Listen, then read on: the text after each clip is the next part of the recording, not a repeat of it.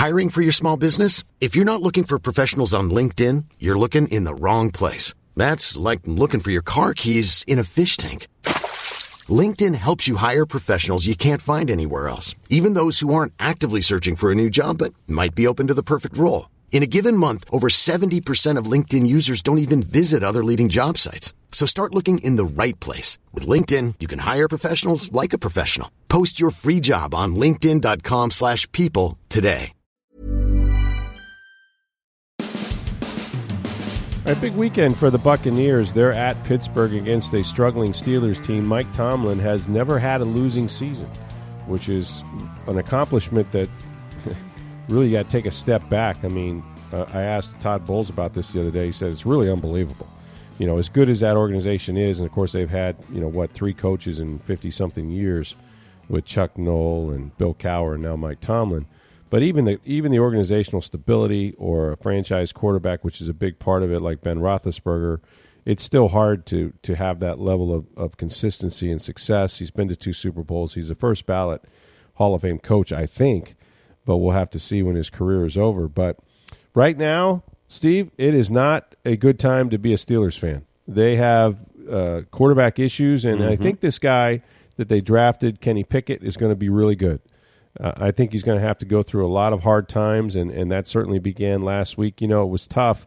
They were playing the Buffalo Bills, and, and they gave him that start, and the Bills just went nuts on offense and got him way behind. Um, but you know what? I watched some of the plays. He hung in there against the blitz. He hung in there and kept throwing the ball. And you know, I mean, they got throttled. It, it, it was it was a, a defensive problem as much as anything. But uh, it, it's going to be. I think the Steelers are going to be okay. I just don't think they're going to be okay this Sunday. This is the Bucks' chance now to have a run of maybe three straight wins. They had the win of against Atlanta, which was probably harder than expected. Now Pittsburgh on the road.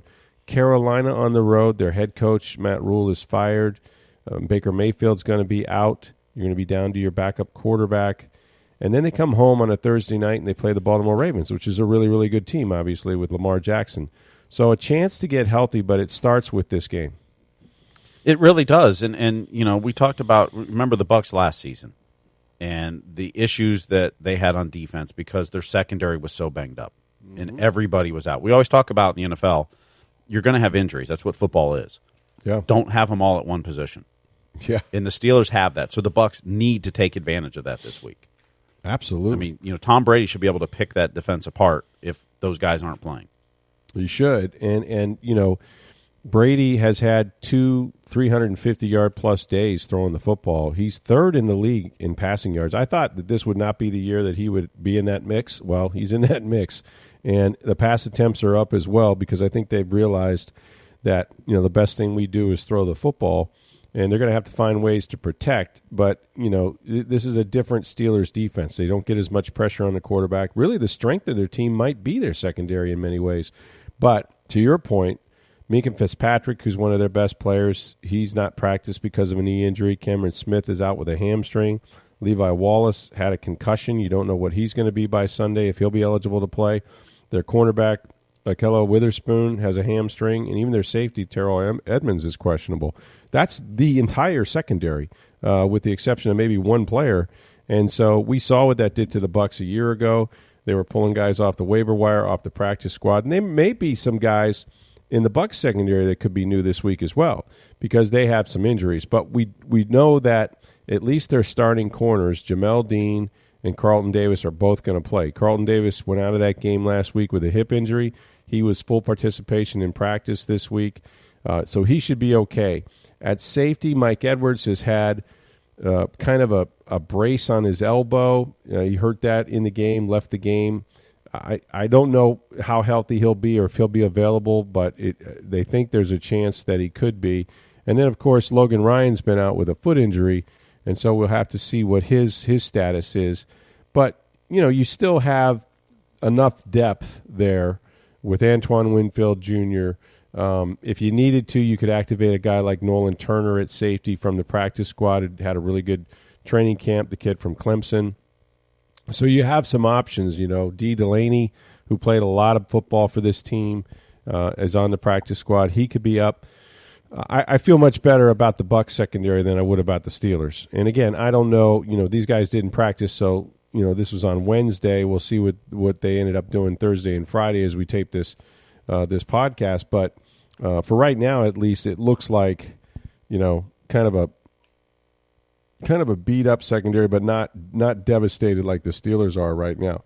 As far as the Steelers go, it, it all is going to start with stopping Najee Harris. Najee Harris is a really good player and he hasn't had much help. You know, there, has been a lot of um, focus on him um, uh, from an offensive standpoint, and, and the easiest thing to do if you got a rookie quarterback is turn and hand the ball off. But they have some really good wide receivers. Have you seen this George Pickens guy from Georgia, the second rounder? Yeah, you know they catches ninety nine percent of the balls thrown to him. Uh, he's unbelievable. Yeah, he is. I mean, he's he's big, he's physical, and if there's a if there's a fifty percent ball, which there is quite a bit in the NFL, he's coming down with it. Like he's he's a hand he's a load. So I, I, I don't I don't know that it's going to be you know just running roughshod over the Steelers offense, but I do know what what Todd Bowles is going to do. And I, you know, there was a about a year ago, I sat down with him and I was doing a story. I don't know what, well, probably on just Todd himself before he became a head coach. And we were out on the patio out there at the Bucks, and we are talking about rookie quarterbacks, and I think they had played a couple of them and and he said he goes, well, I haven't, you know. And first of all, you know, you know, he's a pressure defensive play caller anyway. I mean, he mm-hmm. likes to bring blitzes, exotic blitzes. If he can get you to third down, and they've led the the NFL or been among the top teams against the run the last three years, now now you're going to get something, and you just don't know where it's coming from all the time. So he likes to blitz. He likes to bring pressure. Uh, he has told me that he likes to cut your throat out. That you know, d- beneath that calm exterior, he's really uh, trying trying to just embarrass you. But he said with rookie quarterbacks, he says it's easy. You bring as much pressure as you can right away. And he says, and if you get them to look at the rush, if they drop that head one time, you got them. It's over, you know. And that's what he's going to do against Pickett. And and from what I've seen about from Kenny, he's been really good not watching the rush. But when you're getting it down after down after down, the way this is not the best matchup as it wasn't last week with that Bills defense. But this is really not a good matchup for Kenny Pickett um, because he's going to get pressure package after pressure package all day long. Well, this is how you learn in the NFL. Yeah, you're not going to learn by watching on the sidelines. That's right. Uh, I mean, you learn some, but not. You know, I mean that's why Pittsburgh went to him. Trubisky wasn't that effective, and so right. we might as well throw the young guy in there and, and let him learn, let him grow, let him see these exotic blitzes, let him see what's going to happen. Mm-hmm. And, but if you're the Bucks, you have to take advantage of this opportunity. Oh, absolutely. I mean, you should you should dominate the Steelers' offense because if yeah. you can shut down the run, and they haven't been as effective this year as in the past couple years, but they're still pretty effective. You can shut down Najee Harris, then it's going to be a long day for Pickett. Yeah, and the only thing you know, uh, just looking at back at last week, I, it, some people were asking me. I was on uh, with uh, Ronnie and T. Krez on, on DAE this week, and they they talked about how you know after the game, Devin White uh, mentioned how they sort of took their foot off the gas and they got bored out there. He, he used that term, and then there was kind of a back and forth with him and Greg Auman, and Greg had just ran the video of that, and Devin took exception and then took down his exception off Twitter. Um, but basically, uh, what he was saying is true, uh, and I don't know that bored was necessarily the right word but when you're up 21 to nothing from a defensive caller standpoint, the one thing you don't want to do is give up a quick score, mm-hmm. right? And Atlanta doesn't throw the ball very well or very often. Uh, but if you're gonna if you're gonna bring a lot of pressure up 21 to nothing, they may hit one, right? A man to man coverage somewhere along the line, and you just don't want to make it easy for them. So what they did was they played a lot more zone, a lot more cover two. They played off the receivers a little bit, and you know to to Atlanta's credit, they kept running the ball and they ran it effectively and they ran it really well and they got back in the game. And and I think you know it, it was sort of a function of the score. And the other thing that happened was the offense started playing poorly. They went three and out uh, several times, um, and then you know when Atlanta converted some third and longs, all of a sudden you've got twelve play drives, fourteen play drives. It, it was a one o'clock game, and they hadn't played any one o'clock games in Tampa for a long time. And those guys were gassed. You know, those players were playing 65, 60, 66 defensive snaps. And you start getting rotation at the defensive line. You, you just can't sustain, you know, that level of play that they had in the first half when they when they shut them out. So there was a lot of factors. There's it's not an excuse, but it is in a, in a way. Uh, I think the offense kind of kind of let off the gas first, and then the defense followed suit because I think they were just gassed. Um, and and you know you can't have that. You need to finish game. I think Steve, the one positive that I would say about this season, uh, and they're three and two right now. I didn't think they'd get here this way. I thought two and two. We all talked about those first four games, and I didn't think that they would win the two on the road and then lose two at home. But but h- however they did it, um, they're kind of where they probably er- deserve to be. But they haven't played a complete game, not even close to one. You know, they've had guys out. Uh, they've had to get by with lesser receivers. Now the receivers are coming back. Now Tom is throwing the ball effectively. They still really haven't gotten the running game going all that well, although Leonard Fournette had a big day uh, rushing and receiving because they knew that they were going to get that pass in the flat all day. But, you know, defensively, really good at times, kept scores down, then got gashed by Kansas City, played a good half against Atlanta. I'm anxious to see what this team will do if they put together four quarters. It'll be interesting, and and, and although I mean, after five games, you can say, are they going to be able to put together a four quarter? No, game? true. I mean, True. you know, you're over a quarter of the way through the season now. Yeah, that's right. Now, you know, you've had some injuries. The offensive line is still trying to figure it out. Uh, Mm-hmm. I don't think they're run blocking very well, which is a little bothersome. Um, yeah. You know, I, I think you know Leonard Fournette struggles. I, I, I think some of it's workload, but I think some of it's he just doesn't have the holes either. Um, Yeah. You've got to see that interior line start to gel better now. Now that you're five games in, into game six, you need Right. to see that. Uh, you'd like to see the run defense become a little better, Mm-hmm. and you'd like to see just consistency of the offense. Now, if Mike Evans isn't suspended and playing every game, and if Chris Godwin's healthy, Sure, that's only going to help the consistency of the offense. I mean, Tom Brady hasn't had the same receivers from game to game, let alone his best ones out there. That's game. right. So right. if they can get healthy there, at least with their top guys, and then you know, as we talked yesterday, whether it's Perriman or Miller, or if Russell Gage is healthy, or whoever is the third receiver, but if he's got Godwin and Evans there, it's going to make that offense much more consistent, and, and that's what your hope is going forward. Now that you've gotten through the first five weeks with uh, the receivers change every week, Yeah. know, that consistency will improve, and and that, look, that's going to make the defense better too. As you said, the defense got gassed because the offense Yeah, kept going three did. and out and and you were playing a not a prevent defense, but you were playing where okay, they're going to drive the ball, we're going to make it hard on them, so they're going to play a lot of plays. But then our offense can't keep the ball, and, and Right. you said you got gassed, and they came back in the game, and that's that complementary football. Right. You know, sometimes you know the offense when you're up twenty one doesn't necessarily have to score, but you can't go three and out. No, that's absolutely true, and and and I, I think you know to your point, like with the receivers, um, you know, Mike with the suspension, Godwin plays one game and has a hamstring, misses two. Perriman has missed. Uh, Scotty Miller played probably his best game, hasn't really shown up until last week, but uh, probably played his best game. He was fast, he was physical when he needed to be.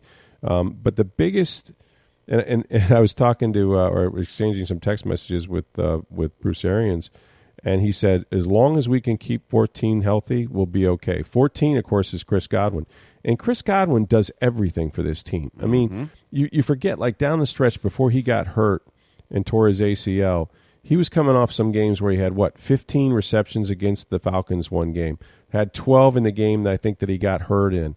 Uh, he, he he does so much in the middle of the field and also in the run game, you know. And as his confidence and endurance comes back, because this is only the second full game that he's played. You know, you, you talk about like a guy that you know when, when preseason when the training camp started, they held him out. They held him out for two weeks, and then he got on the field and he started doing some drills, and then he started doing seven on seven, and then he did some teamwork, right?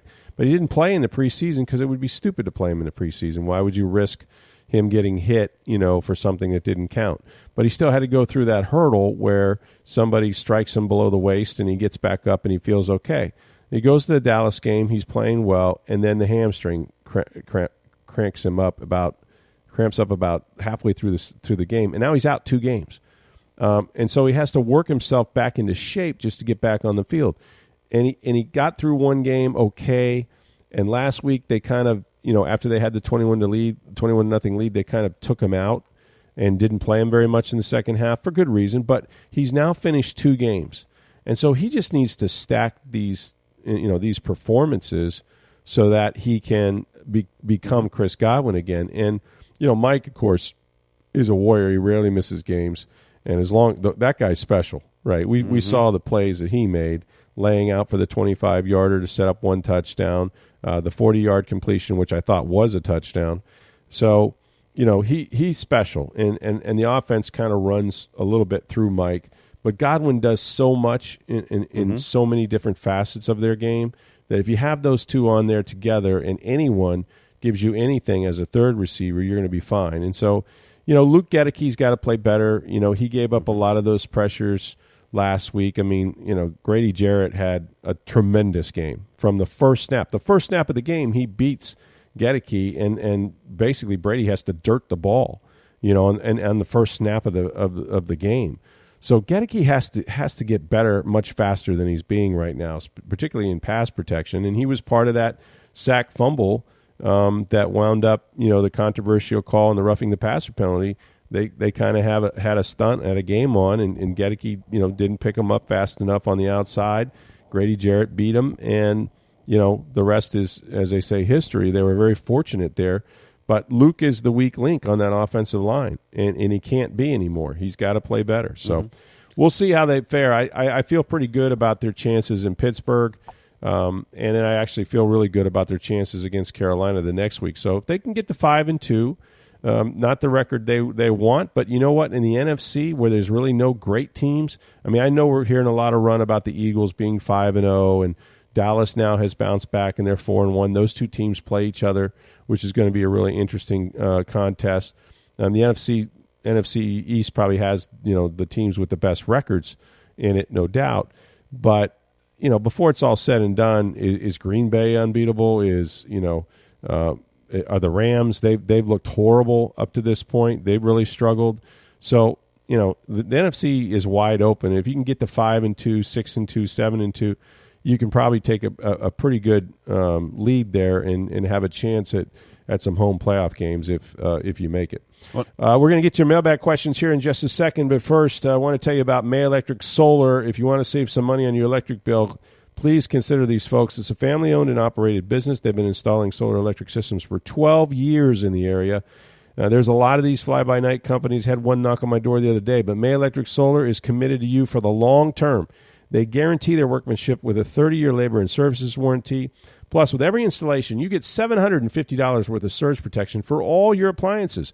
That is the May difference. So if you visit their Hudson showroom, May Electric displays all its products that conduct on site testing. You can see where uh, exactly what they're going to install, and they don't use subcontractors. It's their people, so you know exactly who's doing the job. Start saving today. Call the solar energy experts at May Electric Solar. Here's the number 727 819 2862. You can schedule a free estimate, lower your electric bill all year long, preserve the quality of your appliances and of your life through every storm season. That's May Electric Solar, 727 819 2862. All right, Steve, we got time for some mailbag questions. Let's get them started. All right, David had uh, emailed us, and he said, on your last Friday podcast, you were discussing how the Bucks' slow start on offense and lack of running game and the red zone failures. What does not playing in the preseason have to do with this bad football being played by the Bucks and throughout the NFL? Some teams seem to be okay, like Kansas City and Philly.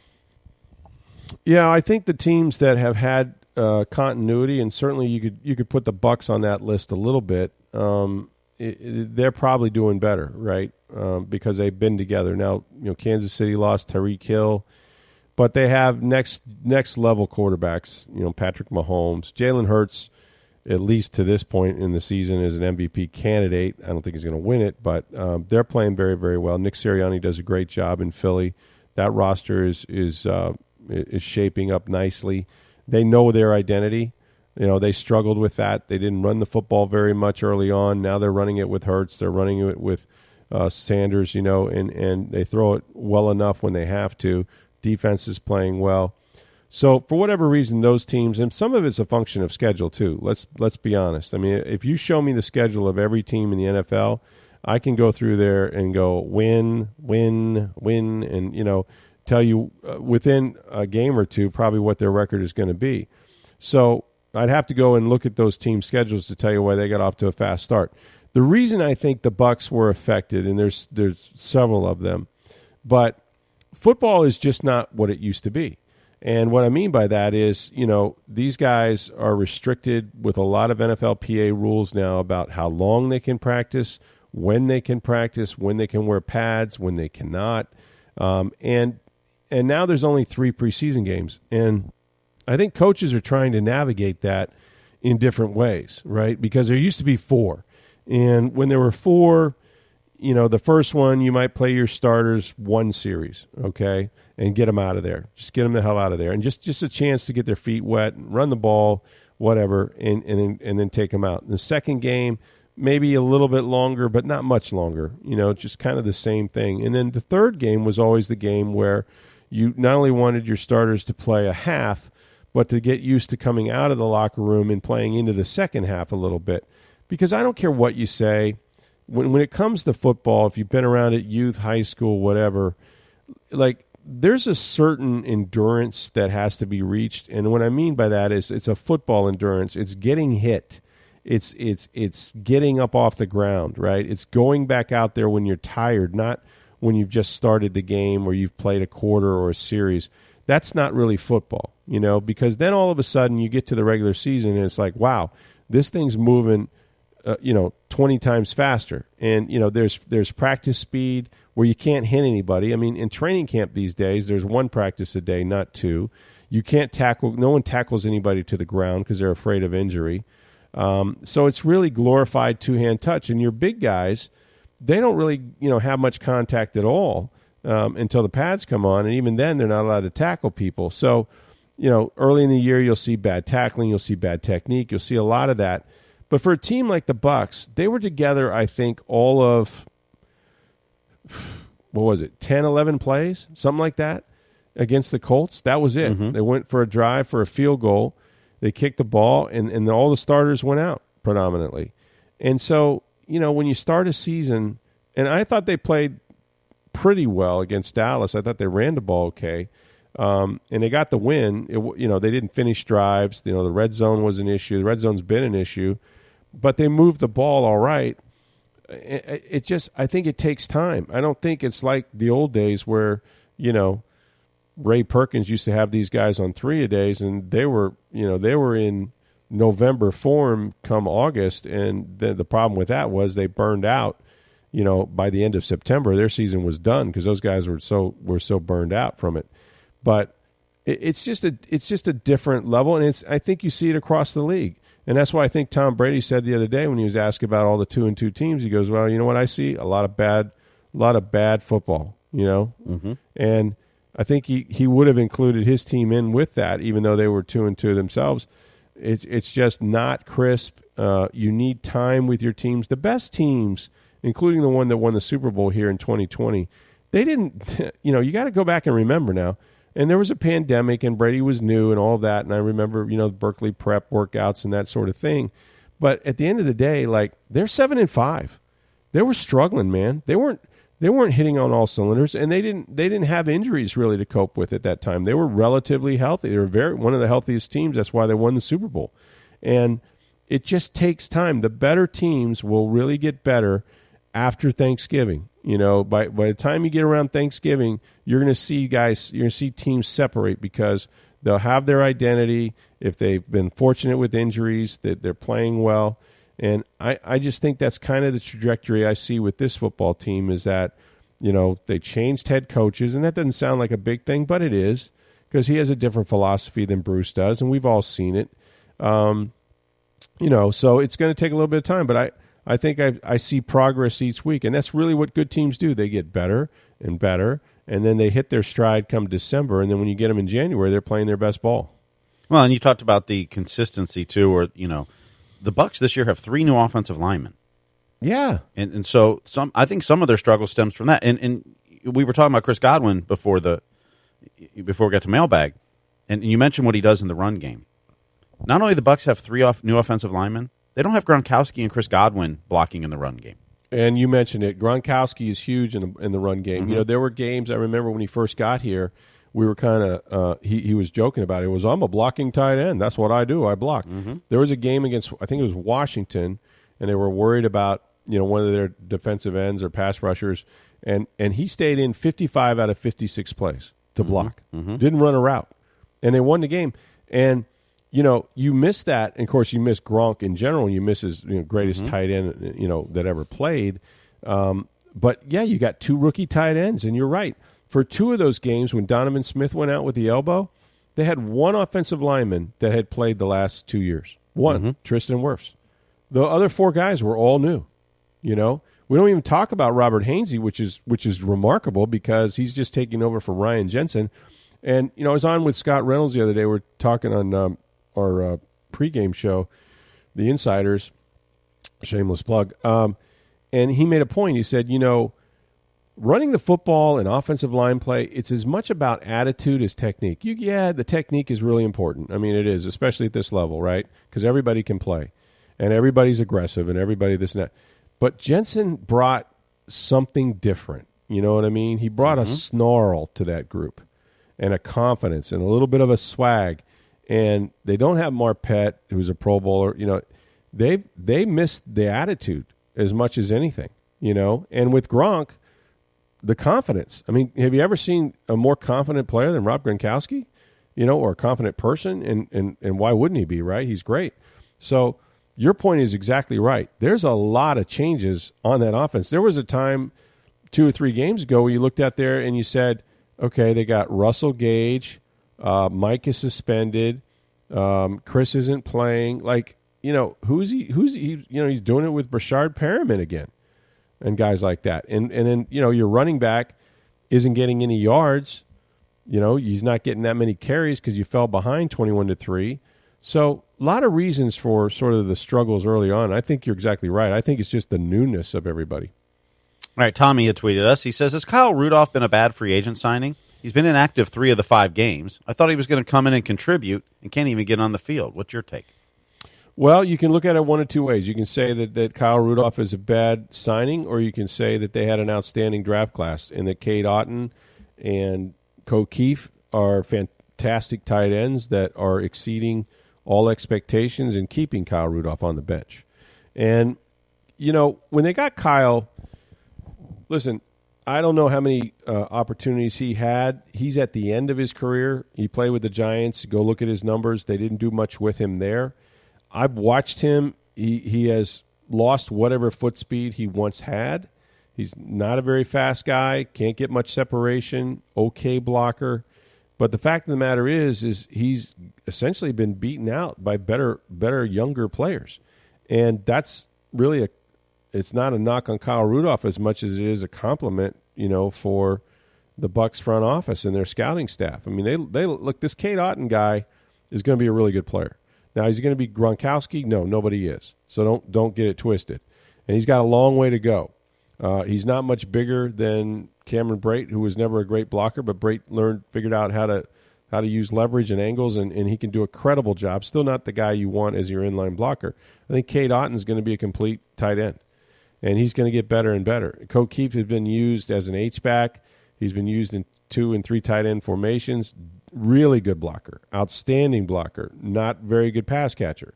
So you know you, you got to play two of those guys to kind of combine what Gronk did by himself. Um, and then you have Cameron Brate, who you know is their best receiving tight end just because of his experience. But again, 31 years old, not very fleet of foot, uh, doesn't get much separation, has to make a lot of combat catches. So they're struggling at the tight end position, right? And you go, well, why isn't Kyle? Well, because he doesn't play any special teams. And when you get to when you get to Sunday, I always say this: like it's not necessarily the best 53. It's the best 53 for your team that day and you have to consider that you're going to have to have someone run down and cover kicks, and it can't be the guys that are starting, right? So if you if you're missing a Cam Brate, you know that was the opportunity for Kyle Rudolph to get a helmet at least that day. Uh, but when he's not playing offense, Kyle Rudolph is on the sideline. Well, who's running down and covering kicks?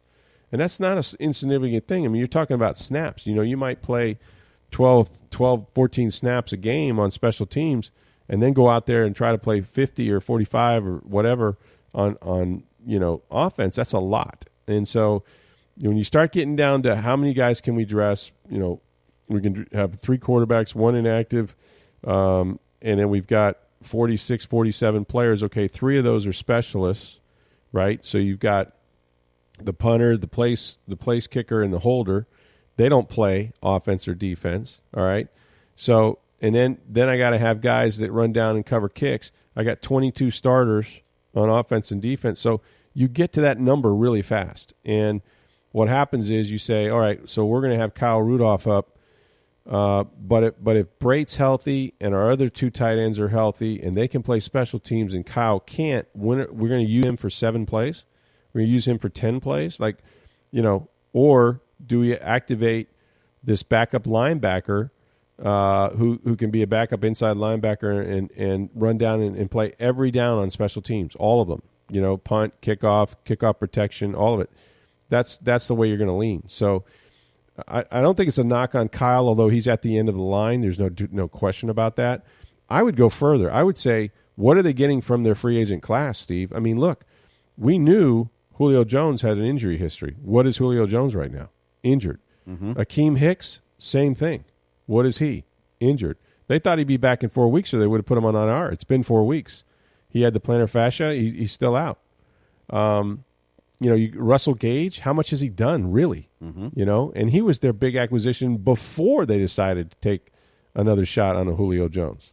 Right? Russell Gage was going to be their third receiver. Mm-hmm. He's been he's been beat up and hasn't really contributed much. He had the one game where he had like what twelve catches, but it was for like under hundred yards, seven yards a catch, and a touchdown. That's his best game. You know, so none of their free agent class per se, uh, and, and you know, outside of Shaq Mason, who's played mm-hmm. a lot, but I'm not overly impressed with Shaq Mason. The two safeties okay. have been okay too. The safeties have been all right. I think, yeah, I think so. I think those guys have done a decent job. But again, you've got one hurt. Mm-hmm. You know, Keanu Neal hasn't played. Uh, Logan Ryan's out for the last couple weeks. He's hurt. So, you know, it doesn't matter. It's it's really hard with with free agents. I think they were just kind of filling in the cracks a little bit and getting some experience, which is a smart thing to do when you have players, you know, that you want to win a Super Bowl. Is you get guys that have been in the fire before. You get guys you you know don't need much coaching. You go out there, they know what they're doing, and they play. But older players, and this is the oldest team in the league, Brady excluded because he's he's the unicorn, right, or the goat, as the case may be. But everybody else, as they get older, you don't get healthier, you don't get more productive, and that's been the case with the entire free agent class, and that includes Kyle Rudolph. All right, we got a couple emails, uh, just kind of a comment from uh, John and Harry specifically. Uh, and I'll paraphrase them because they're a little long. But basically, on the controversial roughing the passer call against Tom Brady, no one is mentioning that the obvious pass uh, interference call they missed on Scotty Miller the play before that would have given the Bucs a first down there. Just wondering why no one was mentioning those calls. Well, I don't know that no one has mentioned it. I, I know what you're saying. Like, and and really, you know, this is the thing about referees in general, and and you know, pointing to a bad call here or there. There's look, there's going to be bad calls in every game, right? What you hope is that it, that that particular call doesn't decide the game. Um, and it, it's funny because there's so much focus on, you know, the roughing the passer penalty, which I agree was an, to me it was an egregious penalty. Like JD, you know, Grady Jarrett did everything he was supposed to do. Uh, he even, you know, actually rolled Brady over on top of him uh, before he ended up on top of Brady. But that aside, that wouldn't have guaranteed victory for the Falcons. They would have gotten the ball back with three minutes to go, but a touchdown would have won the game. And they, they were, you know, only down by five. They were playing really, really well. Uh, five or six. What was it? 21 15, I guess six. But there's all those other plays, you know, in a game. And, and they're all equally important. And, and it, to, to their, you know, the people that wrote this, uh, you know, note to us, uh, this question for our mailbag, they're right it looked like pass interference. But now, pass interference, much like roughing the passer, is a judgment call, you know, and it depends on the crew. And I, I don't think Jerome Boger's crew is very good. In fact, they were taken out of the playoffs after that wild card game that they had last year with Cincinnati, I think it was. Um, and the NFL said, yeah, we've seen enough from this crew. So I don't think they're good to begin with. But you know, could you have called pass interference? Absolutely. What I will say about that play, even though it looked like he interfered, one, I think the ball was going to go out of bounds. Two, uh, and whether that matters or not, you can decide. Two, when a when a defensive back, even if he's got contact, and they're supposed to, the point of emphasis is supposed to be to eliminate the the illegal contact this year, and they didn't do it on that play. But as long as he leans and looks, right? If you see a defensive back never turn around and face the ball, he's going to get the flag. If you see a defensive back leaning into the receiver but then gets his head around and tries to play the ball, most times he won't get it. So you got to lean and look, you know. And a lot of times defensive backs are in good position, but then they panic, you know, because they don't know where the ball is. They don't get their head around, and that's when they interfere. I think he sold it pretty well, like he was playing the ball, uh, and for that reason they didn't get the flag. But absolutely, you you know, in 65 plays, you can probably pick out. Look, there was a play uh, in early in the game where uh, they have a breakout. Atlanta has a breakout run, and Antoine Winfield Jr. They got a hold of his jersey. You know, it's an absolute holding penalty, and, and the line judge is right there. And you're saying, "What are you watching, man?" But do we want a game full of flags, or do you want them to play football? You know, because probably every other play, somebody is probably committing some some foul.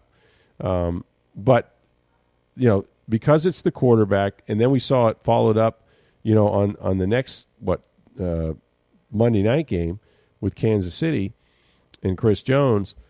This has become the top the topic, and and it really is threatening to change football. You know, um, and I think what's the worst thing that can happen, in my opinion, is that players cognizant of this decide, you know what, I'm at the quarterback, but I better just kind of hold him and and not take him to the ground and and not finish my play, because then it starts to look like two hand touch, and in fact it is. All of a sudden, then you're you're playing Pro Bowl rules, and you know what they did to the Pro Bowl? They canceled it because nobody wanted to see that crap. So they've got to let these guys be football players. They know what they're doing back there. I'm all for protecting guys. I'm all for you know uh, limiting head, head contact and all of that. You know, you want to make the game as safe as possible, but it's never going to be safe. You know, if you want to be safe, don't play base. Don't play football. We'll play baseball, but don't play football. Uh, that it's not a safe sport. It's just not. Guys get hurt. It's a phys- It's a collision sport. Don't don't confuse it with a contact sport. A contact sport is basketball, where there's a lot of contact, right underneath the hoop and this, that, and the other. Well, but but the object of football is to collide with somebody and to, to impose your physical will against them. And so it's just different, man. Don't play it. All right, Bucs twenty twenty two uh, uh, tweeted us. He says regarding the kid running across the field at the same time the extra point was kicked. Why didn't the play get stopped? Any comments on the kid running on the field? Insanity. And should parents be banned from attending any future games in these situations? You know, I I only caught the end of that live. I didn't notice him until the kick was through the uprights, and so my guess is because it occurred on the other end of the field, um, and they knew or had a reasonable expectation it wasn't going to interfere with the play, they let the play go on. I think if the officials had seen it, they probably would have stopped play, but I'm not sure they did because, like I said, they're they're kicking from the you know 23 yard line on one side, and this is occurring on the 15 or, or 20 yard line on the other side of the field. So um, my guess is that they just didn't see it. As far as you know, should you be banned? I mean,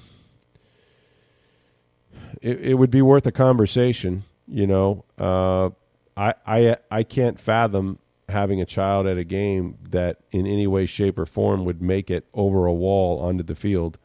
I, I just I don't know how that would ever happen.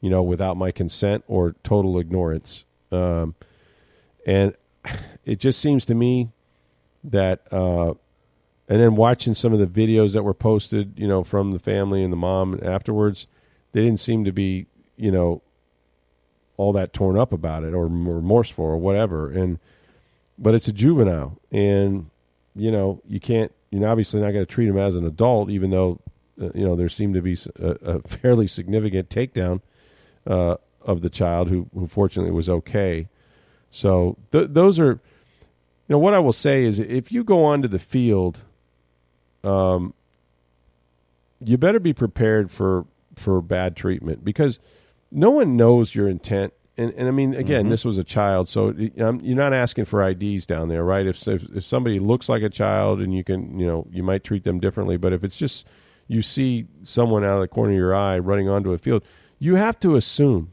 unfortunately, that they're there to to hurt somebody. You know that they could potentially, um, you know, have bad intentions. Mm-hmm. Whether you know whether I don't know if they're going to be armed, but you know, uh, but but it's not a it's not a it's not a place for anybody. You know that, and I'm surprised, quite frankly, and we've seen this now, and I think the the, the person that ran onto the field at another game is now uh, maybe going to file suit or something or whatever uh, that got taken down by one of the one of the uh, the players. But to me, expect rough treatment because these these athletes don't know what your intentions are, and they're not there to pat you on the back and give you a, an autograph and send you on your way.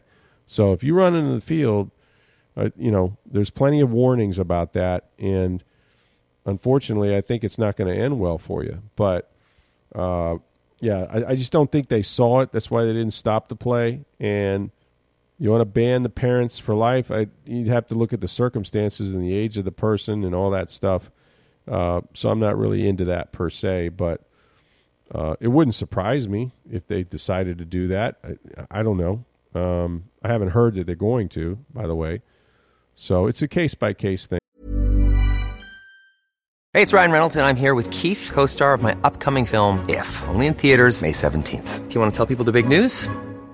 All right, I'll do it. Sign up now and you'll get unlimited for $15 a month in six months of Paramount Plus Essential Plan on us. Mintmobile.com slash switch. Upfront payment of $45 equivalent to $15 per month. Unlimited over 40 gigabytes per month. Face lower speeds. Videos at 480p. Active Mint customers by 531.24 get six months of Paramount Plus Essential Plan. Auto renews after six months. Offer ends May 31st, 2024. Separate Paramount Plus registration required. Terms and conditions apply if rated PG.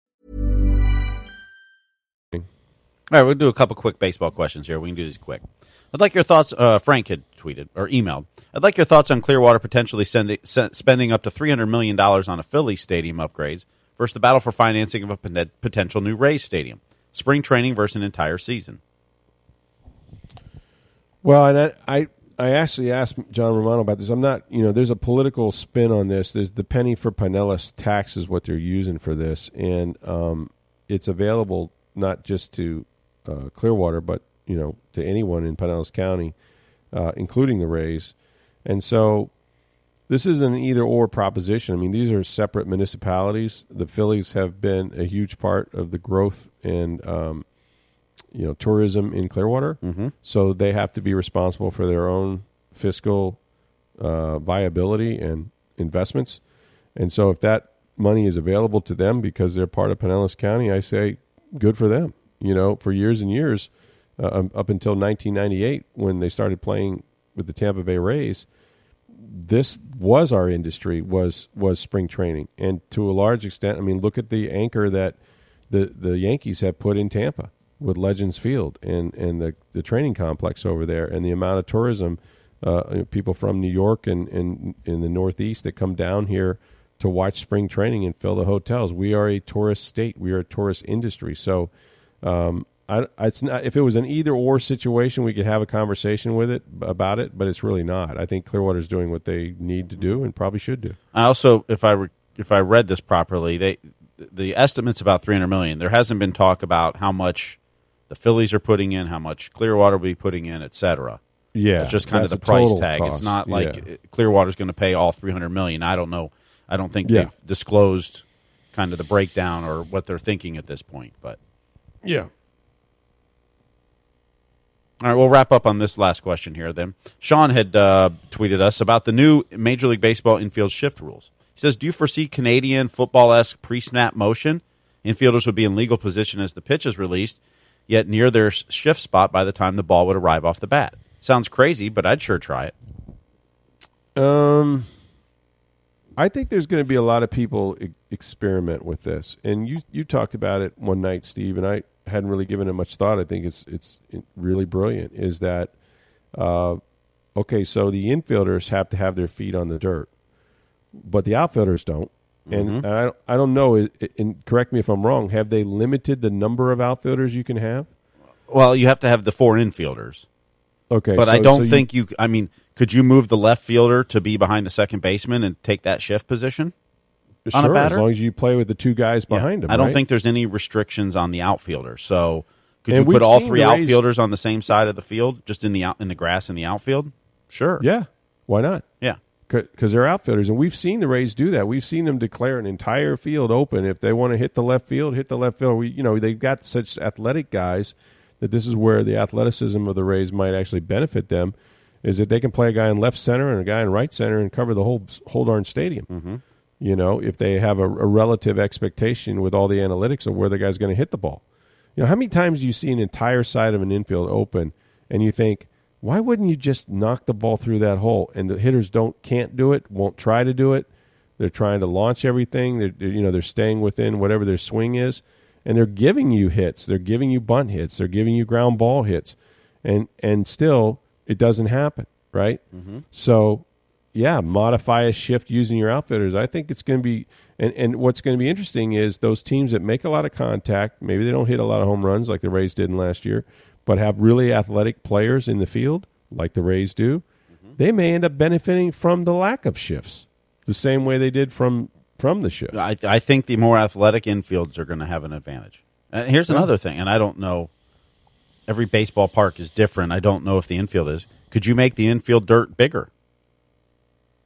Could you add a f- couple feet? I don't know. That's a great question. Yeah, what like could you could you how about a how about a skin infield? Well, about uh, no grass in the entire. We'll be like the Japanese baseball where they have no grass at all. Well, I don't know if you want the ball going through faster, but what I'm saying is, is you know, the outfield. Let's say, Yeah, the cut's a little longer. Your yeah, cuts, you know, little- it's it's say it's you know 100 feet from the plate, whatever it is. Yeah, Now it's yeah. 110 or Right. You know, I don't know that. I don't know if there's a you know restrictions of that based on your team. You could go, hey, let's just back this up a little bit, and That's right.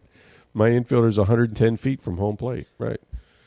Uh, it's a great question, and we'll have to see what the look. Whatever whatever angles that can be can be played, the Rays will play them. I promise you that they they will do that. Great questions today on your mailbag. You can submit those anytime to us on Twitter at SportsDayTB, my Twitter at NFL Stroud, or my email rstroud at tampa tampabay.com. Just a reminder, May Electric Solar uh, is our sponsor. They can save you money on your electric bill. They've been in business 12 years. You can get $750 worth of surge protection and a 30 year labor and services warranty. Uh, call them. Start saving money today. Are the solar energy experts, May Electric Solar, 727 819 2862. Great weekend coming up in college football. Of course, the Bucs at Pittsburgh. We'll be back to talk about all of it on Monday. For Steve Bursnick, I'm Rick Stroud, the Tampa Bay Times. Have a great day, everybody.